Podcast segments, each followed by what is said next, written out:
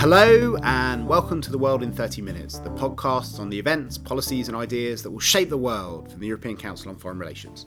My name is Mark Leonard, and I am joining you today with a very special podcast, the first in a series of podcasts where we look at the new world which Europe will be inheriting after the 20th of January and how Europeans should define their interests and their policies to take into account the changes which Donald Trump will be wreaking in each theatre of its interests. The first discussion will be on the Middle East, and there we have a huge number of changes which people are going to have to digest in the months ahead.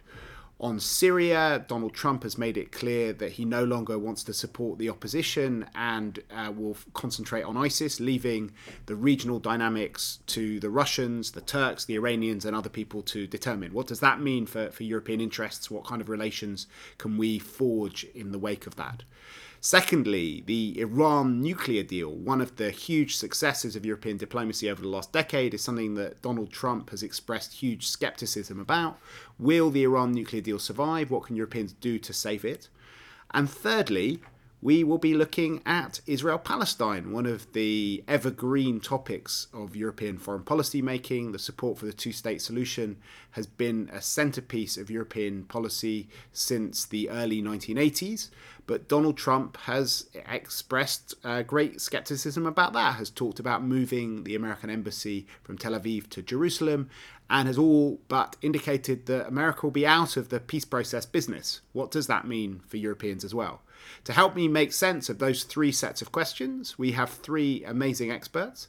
First up, in her first appearance on the podcast, is Ruth Citrin, who is the new director of ECFR's Middle East and North Africa program. She is a senior policy fellow who comes to us from Washington, where she's served for many years in different American administrations, most recently in the White House and the State Department, and she was specializing particularly on Syria, but has worked on many other regional issues as well. Second up is Ellie Geranmayeh, who leads ECFR's work on Iran, looking not just at the nuclear file, but also at wider regional dynamics.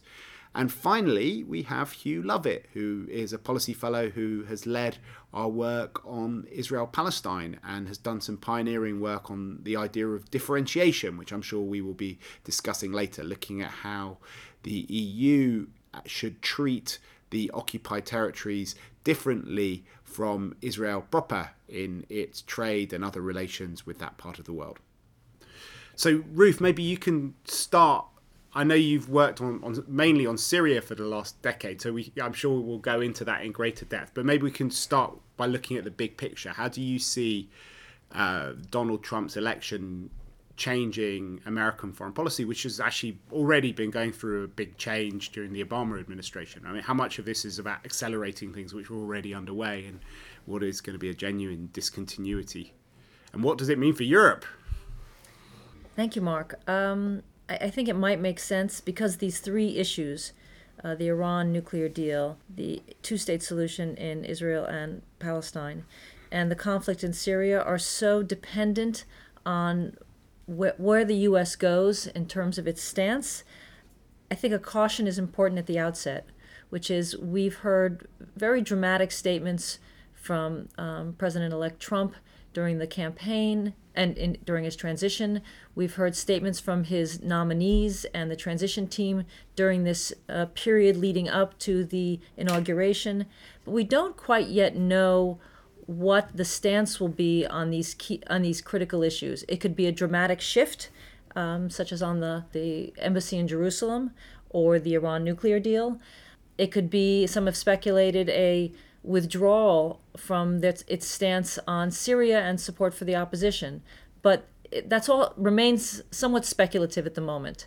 I think the important thing to identify, and I will uh, let Hugh and Ellie sort of go into greater depth on Israel, Palestine, and Iran.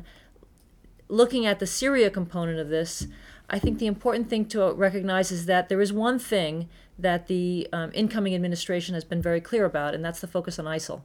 And that will probably dominate um, its approach to issues like Syria and Iraq. And for Europe going into this on all three issues, before I go a little bit further into the Syria, um, the Syria issue, it's going to be a moment of figuring out how, in these intervening months, as the administration gets up and running, appoints its um, officials that the lead officials that handle each of these issues, what the messaging will be to both safeguard um, Europe's interests in preserving the Iran deal, in making sure there is space for a two-state solution, and figuring out a way to get toward a, a meaningful transition. Though our expectations on that have to be um, adjusted given recent events on the ground. There is a period of uh, messaging to the United States about the importance of these issues and to the key uh, external actors in the region, and here spe- specifically Russia, um, and figuring out how you work with Turkey on some of these issues. Now, I'll move for a moment toward the Syria issue. That's in a, a, mom- a period of uh, flux. I mean, the, the, the regime's recapture of Aleppo with Russian and, and Iranian and Hezbollah help was a major step forward for the regime that puts the Assad regime in its strongest position since the conflict began, and one would argue in a position to really reassert its role um, and essentially take off the table for the foreseeable future Assad's departure. So Europe needs to think about how it continues to push for a transition, a political uh, reform and transition that creates a viable future Syria. Because one should assume that the Assad regime will continue to push, and its allies, you know, with the Iranians, will continue to push toward recapture of all areas held by, still held by the opposition. Europe should ask itself how it puts weight and influence on Russia and on the Turks to ensure that the cessation of hostilities, as they had negotiated in late December, and the Astana um, discussions that are supposed to take place in January on January 23rd. So these discussions between Russia and Turkey I, and Iran on the future of uh, with no Western powers at the table. That discussion will include um, Russia, Turkey, and Iran. It will include elements of the Syrian opposition, though they're balking at the moment. It will include the Syrian regime, and it will be mostly focused on, at this point, um, trying to solidify the ceasefire and it would should should theoretically lead to, and Staffan de Mistura has um, talked about this publicly. Um, Who's the UN, UN special UN special envoy? Should convene on February eighth, I believe the UN is planning uh, another round of negotiations between the Syrian opposition and the regime. And what what are those negotiations going to be about nominally? Thank you, Mark. Um, they should be a continuation of, dis- in theory, of discussions about a, pol- a, viable political transition based on the 2012 uh, Geneva Communique. Now, we've had di- there's been difficulty trying to get the parties to the table for meaningful discussions since the last uh, round in 2014. But the loss of Aleppo might create a moment in which this is possible. And Europe's voice can help reinforce the point that you need to have as inclusive a dialogue as possible and that it needs to be preceded by as, as respect for the ceasefire, delivery of humanitarian assistance. Now, these have been traditional points for, for European states, but right now it's important to be very clear in messaging to Russia that it has take, assumed a leadership role. The Turks have assumed a leadership role in trying to push this process forward. Uh, you note correctly note that United States and Europe won't be at the table in, in the first round of this in, in Astana, which is again mostly focused on the ceasefire. But if you're going to try to move it to a political track after the fall of Aleppo uh, or the re- recapture of Aleppo by the regime, you have to make sure that you have an inclusive dialogue. So the biggest change for Europe is that um, the US is not just no longer the kind of biggest and most important actor on these things. It's actually completely absent. So if we want to have an impact on what's going on, we need to rethink our relationship with Russia and with Turkey, and not to rely on the US as a as a channel for for influencing what's happening in Syria. Until it determines what whether and if it will reassert its uh, role or uh, some involvement in the process. So that's a really fundamental change, uh, and we also have a situation where the European agenda is very, very different from, from the Russian uh, agenda. Um, but it's also quite different from the Turkish agenda because Turkey is nominally on the other side from, from Russia in that they have been trying to get rid of Assad for a long period of time. But their biggest priority is about the Kurdish issue and what happens along the border. I mean, to what extent can Europeans count on on Turkey uh, and Russia to take any of their interests into account, including questions to do with the flow of refugees, the humanitarian concerns that people had um, in, around Aleppo. I mean, we seem to be entering a, a really frightening period in terms of international norms and international law um, in Syria, as well as uh, the worries that many Europeans have just about the flow of people into into Europe. You're, you're absolutely correct, Mark, in the sense that each of these parties, the Turks and the Russians, are pursuing their own aims, and those aims can sometimes be, be at odds with what Europe would like to see. The Turks um, which had long been strong supporters of the um, armed opposition in Syria, are really appear to be taking a position that is primarily focused on ensuring that they create a buffer um, that prevents Syrian Kurds from connecting two cantons that they hold in northern Syria along Turkey's border. And Russia, looking at this sort of vacuum created in, in, in recent months, is accommodating Turkey on this point. And Turkey, in turn, is signaling to the Russians its willingness to sort of maintain a focus on ISIL rather than on the Assad regime. Now, that puts Western states and other regional states in a bit of a conundrum in terms of be, wielding significant influence in order to press the Assad regime to take talks seriously. So, the only option, perhaps, is really communicating to Russia. I mean, Russia and Turkey have taken a leadership role here. If they expect it to come to fruition, they are going to have to um, pursue an approach that can bring the various parties along within Syria, bearing in mind, again, and this is an important point, that the landscape of the conflict, you know, may have fundamentally shift, at least for the foreseeable future. You probably can't, um, there, there will be an ongoing insurgency, but the fighting on the ground is trending in the regime's favor.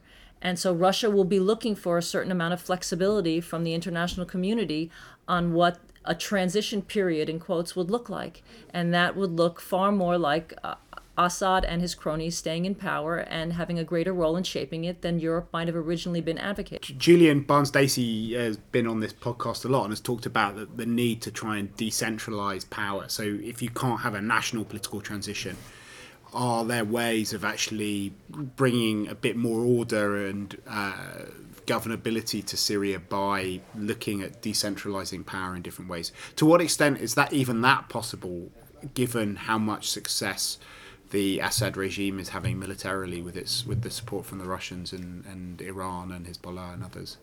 I think where your focus might need to um, where Europe's focus might need to be is on the areas that have essentially come to agreement on a cessation of hostilities with the regime. It's likely it's it's going to be difficult to um, halt the regime's likely pressure around Damascus. It's going to be difficult to halt its pressure on future pressure on areas such as Idlib. But there have been the areas recently sort of overtaken by the regime where the parties that are there, the opposition parties are there, are still the actors on the ground. But there have to be certain accommodations made if a cessation is to hold. And I think that may be the only opening in the near term in, in terms of devolving authority uh, to a certain point to the local level. This will be very difficult for the regime to accept because this is not its you know modus operandi.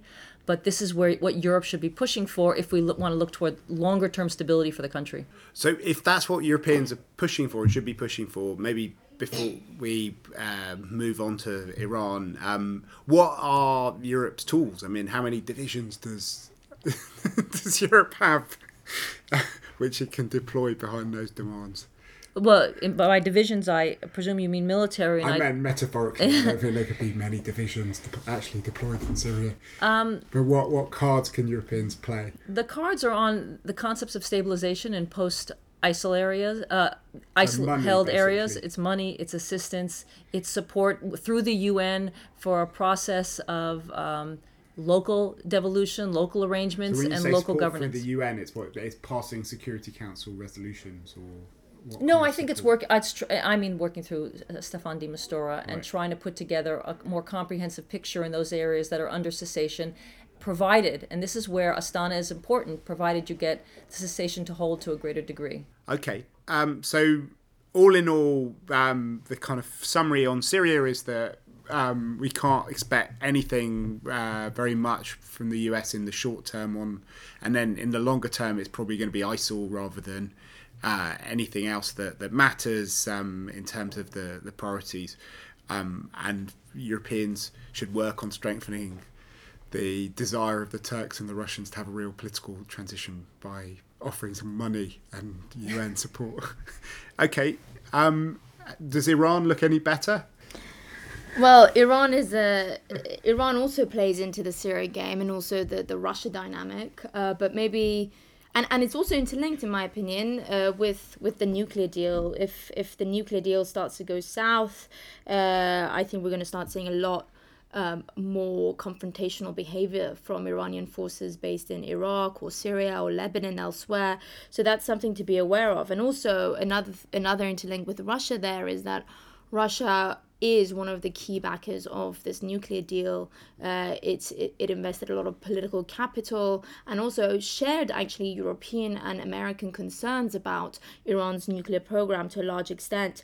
Now, where we go in terms of in a in a Trump world. Yeah, I mean, I think we should maybe just start with the the deal, which was this kind of huge. Um, success for over a decade's worth of European diplomacy first of all, getting Europeans on the same page about the Middle East after the divisions of the Iraq War, then gradually persuading the Bush administration not to use military power to, to defang Iran's nuclear program, but in fact to support diplomacy, and then eventually getting the Russians and the Chinese on board behind some quite tough sanctions, which led to these extraordinary um, deals, which which uh, President Obama went to great lengths to to, to protect both uh, against um, some of uh, his allies in Saudi Arabia and Israel, but also uh, maybe more importantly, against the activism of Congress mm. that was, was trying to throw spanners in the works throughout. I mean, ha- what do you think um, is going to happen when uh, President Obama leaves? What are the biggest threats to the deal? Well, I, I laid out some ideas in a in a New York Times piece in November on, on what options are, and you know, I said let's focus on on Trump, what he personally has said about the deal, which which we're not exactly um, sure at the moment. He, he, since November, he's only really mentioned Iran once in a speech. Uh, Iran hasn't featured in his top priority foreign policy issues. It's been trade, ISIS, uh, Russia, China. Um, so that is in itself a good thing that Iran doesn't seem to be on the top list of. He has said this is the worst. What was the exact? He said this is a disastrous deal. deal. no, but this was before. This was before the election, yeah. and and we know uh, we know that some sober intelligence briefings tend to change people's minds about this. And actually, a second point that that we need to be watching for is the type of people that are advising him on on the Iran deal, um, which includes the like of uh, CIA nominee head uh, Pompeo, Mark Pompeo, who uh, on the day of his nomination uh, essentially tweeted that uh, he looks forward to un- un- unraveling the nuclear deal. But since then, interestingly, this week in his Senate hearings, he's he's kind of gone back on that position and said look, I made some statements when I was a senator. Now, actually, the, the, the picture looks a little bit different. We've also had actually um, little talk of Iran in, in Tillerson's, who's, who's the nominee for Secretary of State um, hearings. And we've also had little talk from um, General Mattis on the issue. So those are actually f- uh, from for me, listening to the hearing so far, I've, I'm a little bit more optimistic okay. than I was in November about the deal. But you're relativizing the, the your your fears, but it might be worth. I mean, as well as Trump's statement himself, you know, Mike Flynn, his national security advisor, has written uh, an entire book about how mm. evil Iran is, and and has been very critical of of, of the deal. But there, also, I think, um, regardless of what uh, Trump actively does, there's also been an, an, enormous amount that Congress has yeah. been doing over the over the years. To I mean, it might be worth kind of looking at that as well as just the active ways that that um, President Obama has has been sure. kind of supporting the deal, like through waivers and things like that. Yeah, so, yeah. So there's yeah. three important things about assessing the U.S. dynamic on Iran. Yeah. It's going to be what Trump does, what the people around him do, and advise him, and what Congress does. Now, uh, Congress is now in Republican majority hands. That doesn't necessarily mean they're going to go after killing the deal directly because once they break the deal, they're going to have to own the consequences of breaking that deal, which is likely to include um, isolation of the United States within the E3 plus 3 framework, um, an, an inability to bring back the international commitment to sanctions against Iran, uh, and it's not, and, and also really opening up the Pandora's box in terms of what comes next. The problem is that when you speak to members of Congress, which I've also done, when you outline the effectiveness of the deal in blocking Iran's ability to get a nuclear weapon and asking them, look, what's your alternative? That's when really the conversation stops with them. So it's going to be, uh, it's going to actually have to be partly also a European burden to to outline the positives of the deal uh, to members of Congress and the next Trump administration, which are our allies in, um, in any case, and also outline, look, if you're going to break this deal,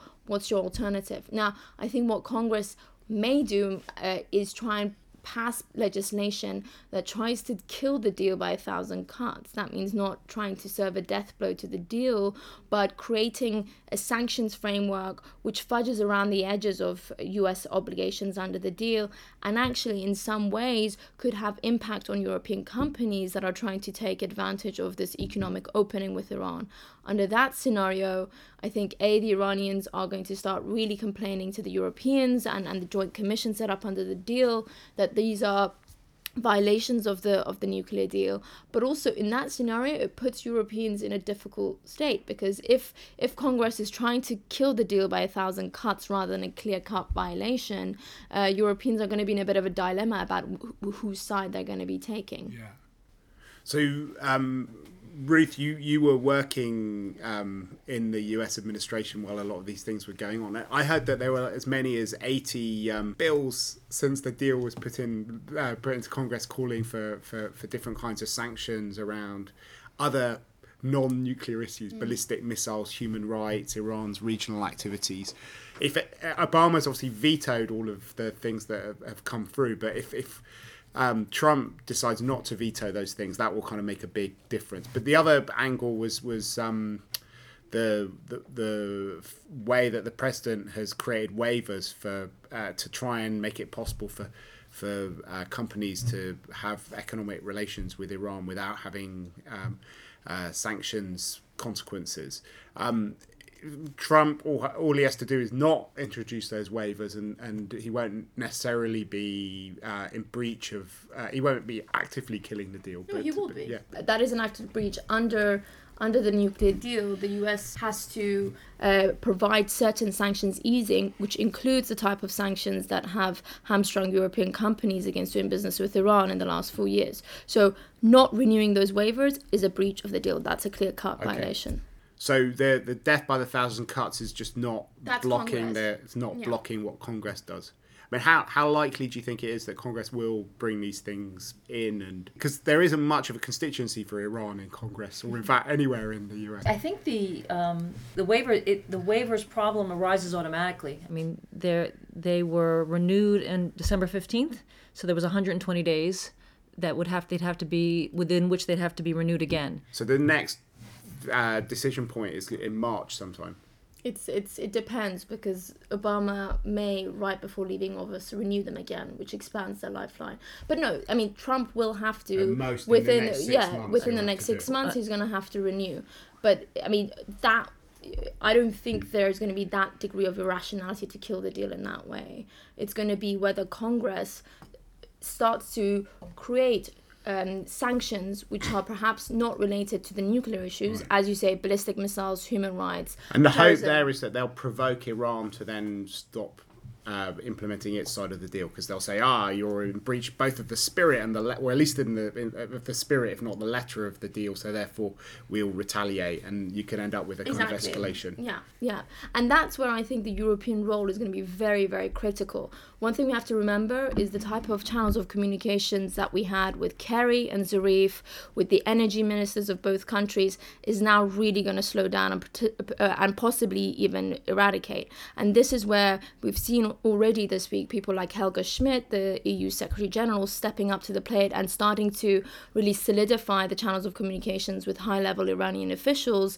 to bridge this potential gap that we may see. So, the first thing Europeans need to do is to tell the Iranians don't be the ones who kill this deal. We'll kind of stand by you as long as you stay uh, within your obligations, we're not going to introduce any sanctions. We'll protect you. We'll fight against uh, the U.S. administration for you.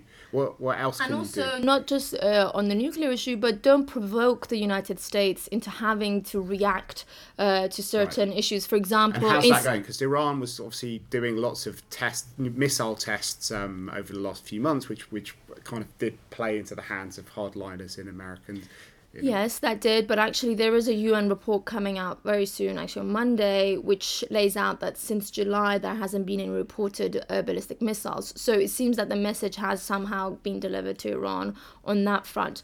But also things like incidents in the Persian Gulf. We've had quite a number of yeah. them between U.S. Uh, naval forces and Iranian uh, naval forces if if if these continue on into a Trump administration, uh, I'm not confident that you'll have the same uh, degree of diffused, quick uh, responses from both sides, and and that would actually bring Iran into a number one security threat in the U.S. debate, which we know right now it's not. So don't provoke on the regional front okay. behavior, and, and and thirdly also um, make sure that um, you are uh, you are also at home uh, to undertaking reforms that will allow European companies to come and invest in Iran. That's what we should be saying to the Iranians. Yes. And what else can Europeans do themselves to, for example, if there is this sort of breakdown between the, the US and Iran, and the US either cancels the deal or starts introducing sanctions in different areas. To what extent is there space for Europeans to do anything about it, given how much extraterritorial reach American sanctions have? I mean, if uh, the financial system is weaponized in that way and people have you know a lot of european banks need to do transactions in dollars they're not going to want to take the risks mm. for, for for getting involved in that which could mean that even if europeans don't have sanctions against iran there won't be much economic activity. So that's really where the political commitment of particularly the E3 and the European Union kicks E3 in. Britain, France, and Germany. Britain, yeah, for, yeah, for now. Uh, and and and this is really they're going to be posed with the question: if Iran is abiding by its nuclear commitments, and you have Russia and China on board with the deal, will the European Union uh, and and the European member states follow a independent foreign policy to the U.S. Uh, Congress. Yeah. Uh, but what can they do? Well, okay, so we've had first of all the sanctions on Iran are unprecedented. It's a it's a new case, and switching them off has proven to be more difficult than expected. Yeah. Um, so part of this is a new exercise for, for Europeans uh, on, on sanctions easing. But we have a precedent, not exactly the same, but very similar back in the 90s, where you had sanctions on Libya, Cuba, and Iran, which really uh, had a hard effect on European energy yeah. companies. In that time, European member states' governments actually created legislation, uh, yeah. threatened to take the United States to the WTO, and that political pressure actually made folks like the Clinton administration. Um, stop the enforcement of U.S. Uh, extraterritorial yeah. sanctions. You had a similar thing on the Helms-Burton Act, but exactly. I think that's different from the financial sanctions, which no, no, no. which are much more crippling to the whole. Uh, to all of economic activity. Yes, that's true, but there are there are other ways to explore. For example, are there measures that European governments can take in financing trade uh, and investment with Iran through their own sovereign wealth funds, through export credit facilities that that try and isolate it from the US dollar system. Okay. The final thing before we move on to the two state solution is uh, you know, you talked a lot about Europe. But one of the big questions, because this was a, a, kind of joint project by Britain, France, and Germany, are is there going to be a Europe there, or is Britain going to think that they need to uh, have curry favour with the Trump administration because of Brexit, because they want a trade deal? Might they deprioritise Iran in order to uh, curry favour on other issues? Well, we, we may see the, the Brits being more hardline in terms of how the deal is enforced and pressuring Iran more so than it has already in terms of its nuclear related obligations. But I don't see what other choice the Brits have in terms of containing the Iranian nuclear program than the current deal. Um, so if they are going to take that course, it's going to be the job of the of the remaining, uh, and it's not just going to be, by the way, the E3 and the EU. It's going to be Russia and China that are going to have have to take up yeah. uh, an active role in, in that persuasion. I was speaking to a French official the other day, so maybe we should change the E3 because we can't trust the Brits anymore and bring the Italians um, in. But we'll see. We'll see what happens. But uh, I'm sure we'll come back to to that, as indeed we will on the Syrian question. But why don't we pivot to the oldest? Uh, source of instability. Well, maybe not the oldest, but one of the, the perennial topics when it comes to Middle Eastern security, which is Israel Palestine and the idea of the two state solution. Uh, most people think that it's been uh, on life support at best for, for a very long time, the idea of a two state solution. But if Trump uh, does move the embassy to Jerusalem, uh, will that mean that it, that the tubes are being pulled out and that um, it will no longer be on life support? It will just be dead. Hugh. So I think it's important to um, to make a distinction between the two-state solution uh, and the Middle East peace process, at least how it's figured under the Oslo agreements. And I think 2017 will be the year in which the Middle East peace process is recognized to be dead. I would argue that that's been the case for a while, but the ability of the Middle East peace process to uh, resolve the conflict that's long since disappeared. Um, but even the ability of the Middle East peace process to uh, manage the conflict and to try to at least you know reduce levels of, of tension and violence has, I think has been shown to be increasingly difficult. Like an old car, you think you you hope you'll get a few more kilometers out of it, but at some point you know the engine will break down. But in terms of the two state solution, I think it's something which is still very much supported by a majority of Palestinians on the ground. This idea of, you know, of uh, Palestinian sovereignty and Palestinian statehood. And at the moment, I don't see a critical mass amongst Palestinians to move to uh, a one state solution. So, one state solution is the idea that um, they should just have democratic rights in Israel and that they should use the political process and demographic change within Israel to. Um, to stop it being a Jewish state. Is that what you mean by yeah? And I think you know one also has to be, to be quite clear in that you know even uh, within Israel itself, um, Palestinian Israelis that make up twenty percent of the population, um, you know, argue that they don't actually, in practice, uh, receive uh, full rights, um, and there are obviously um, uh, items of legislation that are going through the Knesset which tries to which would seek to put the, the Jewish character of Israel before its democratic character. So, you know, I think in the if current trends continue, you know, I don't think it's an option between one state solution or two state solution. The option is between a two state solution and an end to occupation and the fulfillment of the of Palestinian people's right to self determination, or the alternative is a continuation of Israel's prolonged occupation and annexation of uh, Palestinian territory. And but to a certain extent, I think this conversation about you know one state, two state, um, it kind of at the moment I think it it it misses the the more important thing, which is in terms of how one actually effectively deals with what is happening on the ground at the moment in the current reality. And this is something that uh, Secretary Kerry also has talked about um, in his speech he gave in December following the UN Security Council resolution. And Obama, President Obama himself has also talked a bit about this that you know that the current trajectory in which things are going is in terms of uh, an encroaching, I would call it a one space reality. Uh, Secretary called it Secretary Kerry a one space reality. Yes. What does that mean? So Secretary Kerry called it a one state reality, but you know, under international law, we do not recognize Israeli sovereignty over uh, the occupied territories. And so I think you know calling a one state reality perhaps mis- uh, risks misconstruing what it is. That you know, I think the international community must uh, continue to uphold the occupied nature of the Palestinian territories, and this means continuing to uphold the, the relevancy of international law, which, if properly uh, applied, uh, can guarantee effective protections to the Palestinian population, and it can also help um, disincentivize Israel's uh, illegal acquisition of territory and actually make the occupation uh, more unsustainable for, for Israel.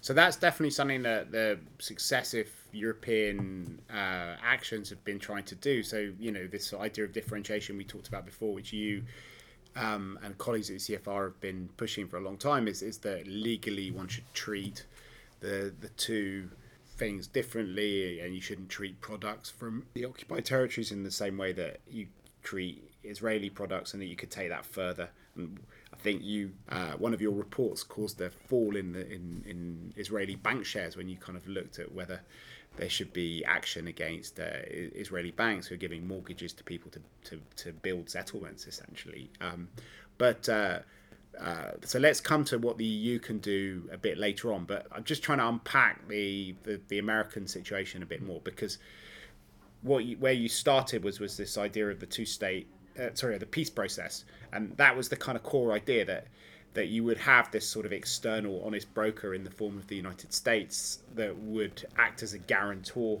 for a two-state solution and help bring the shepherd the two sides along. And we've seen this kind of extraordinary track record of failure from successive administrations.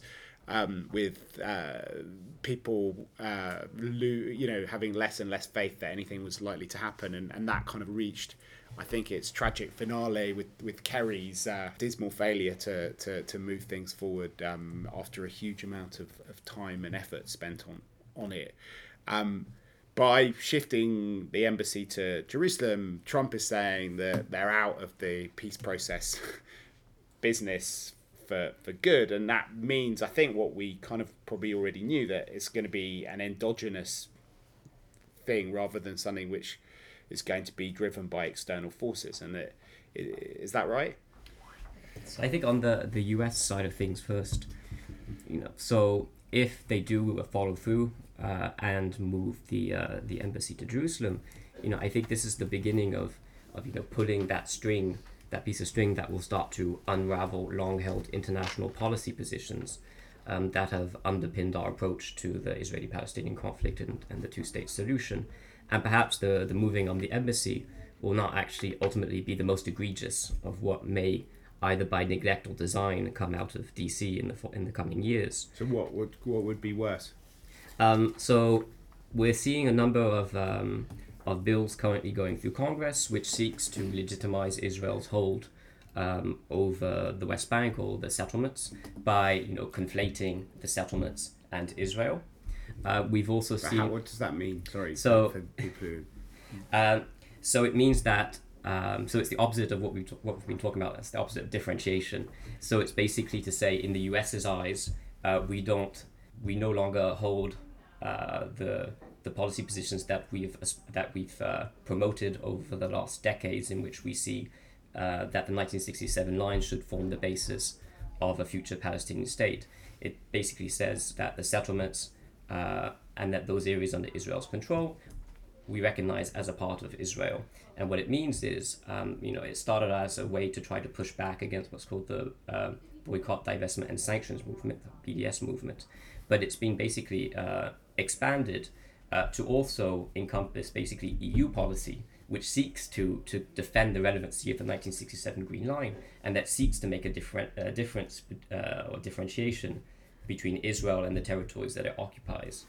Um, but the other thing, but having some language on that in a congressional bill, how does that have well, any effect on what the EU's doing? So up until now, um, these bills have you know been nothing more really than words, because you had a President Obama that would not actually operationalize it or give it any effect.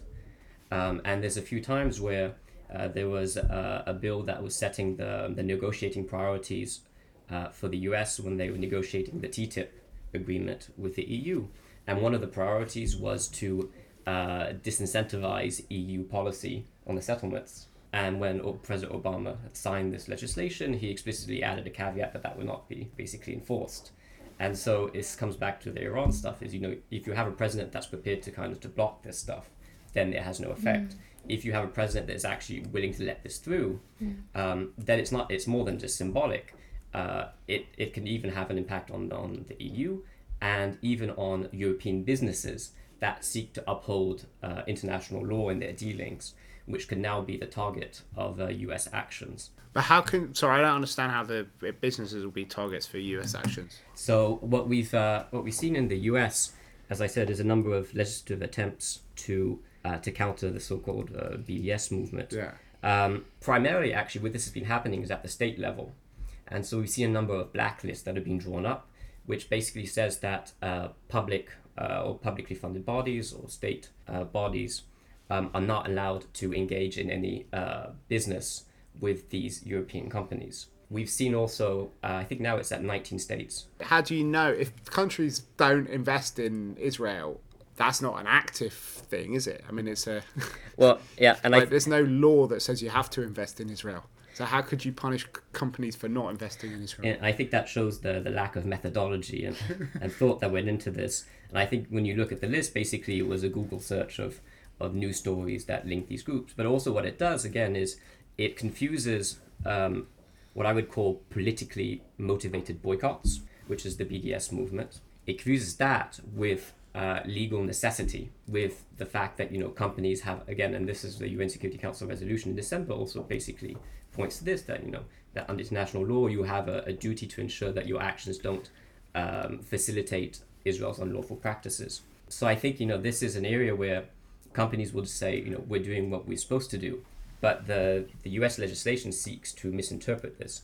But the other thing I did want to say about, you know, the third thing of US action, which could be problematic, is, you know, is giving a free hand um, to Israel's settlement expansion and settlement activity, and perhaps even, you know, uh, recognizing uh, Israel's sovereignty or Israel's uh, right to the settlements, yeah. which would be a major departure from uh, from the basis in which we hope to negotiate a final status solution. So, final question then is what, what do you think Europeans can do about it?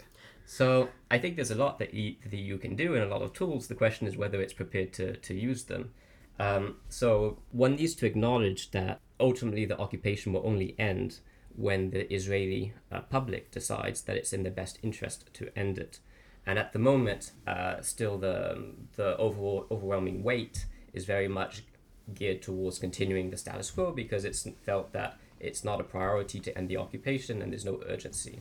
So EU action really should should try to to examine how to chip away at this cost benefit uh, structure that underpins the Israeli support for the occupation. And you can do this by uh, the full and effective implementation of the EU's own laws uh, through this idea of you know differentiation. Um, this is on one hand the EU respecting its own laws, but also it has a normative value in which um, in many cases, Israel is compelled to to enact its own differentiation, uh, its own internal differentiation, in order to continue accessing those parts of its relations with the EU that it really values.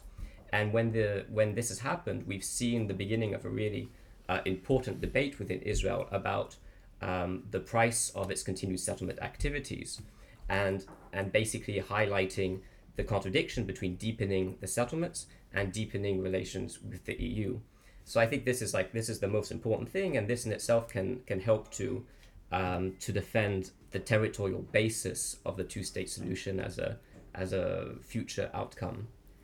Okay, so um, we've covered a, a huge amount of uh, ground there, and I think, as Ruth said at the beginning, it's still pretty unclear exactly which ideas that have been aired during the campaign season will find a concrete expression in administration policies. Though one of the big lessons from this, I think, is that Congress is uh, going to be maybe a more important actor than the administration on a lot of these areas. Okay, so we've had a fascinating discussion. I let it go way but beyond the 30 minutes um, because uh, there was so much ground to cover. We do have one more thing to do, which we should probably do super quickly, which is our bookshelf segment. Uh, Ruth, what's on your bookshelf at the moment? Well, I'll say very quickly that you're asking me that question at an unusual moment because I my bookshelves are empty. Everything is moved in the process of being moved from the United States to England. I grabbed one book uh, to read for a bit of escape uh, en route, and that was All the Light We Cannot See by Anthony Doerr, which is essentially it's, it's a piece of fiction. It's about World War II and about two youths in um, different circumstances. One, a, a, young blind girl in France, and another, a young uh, orphan um, or young a young a young boy in Germany, and how they their lives intersect by the end of this novel in terms of their uh, how World War II impacts them. Ellie, what's on your bookshelf? Um, I'm in the middle of reading Children of the Alley by Naguib Mahfouz, an Egyptian uh, author who won a Nobel, uh, Nobel Prize for this book. It was published in the 60s banned for some time. Uh, it, it looks at the concept of strongman uh, in, in, in, in this uh, fictional story, but it kind of reflected the story of the Middle East and it very much reflects the stories today that we hear. So I'm very much enjoying that book, but it's a little bit too close to work, unfortunately. what about you, Hugh? Um, so I think I'm going to stay very close to work. It's not yet on my bookshelf. It's coming out in February. It's a book by Aeyal Gross, who's a professor of law at Tel Aviv University, basically exploring uh, the different uh, international legal frameworks that can be brought into play in a situation of prolonged occupation, which also um, fits with work that we've uh, initiated at ECFR. Great. And I've been uh, reading a uh, report by uh, Deutsche Asset Management about the backlash against globalization. It's basically looking at whether uh, the world is going through a similar kind of period to where we were after World War One, where uh, the authors kind of look at globalization not as something which goes in a straight line, but goes through cycles, and uh, they have a huge amount of data on the sort of slowdown of different types of globalization and, and a lot of the political dynamics. And uh, put it in this kind of bigger historical context. So that brings this discussion to an end. We're going to come back to all of these things, I'm sure, many times over the, the next year. Our next uh, podcast will be looking at the new world that we're facing in Eastern uh, Europe in our relations with Russia and Turkey and the crisis of the European order. Um, and how Trump's election uh, impacts on that. But before then, um, please do let us know what you thought of this podcast. Give us a review or a rank- ranking on iTunes or SoundCloud or Mixcloud or Stitcher or whatever platform you're using to listen to this podcast on. Do write to me at mark.leonard at ecfr.eu if you have any suggestions or comments on, on this podcast. And uh, let your friends know about it on Facebook, on our Facebook page, on Twitter and uh, we'll join you next week. But for now, from Ruth Citrin, Ellie Geranmayeh, Hugh Lovatt, and myself, Mark Leonard, it's goodbye. The researcher of ECFR's podcast is Ulrike Franke, and our editor is Pauline Goemin.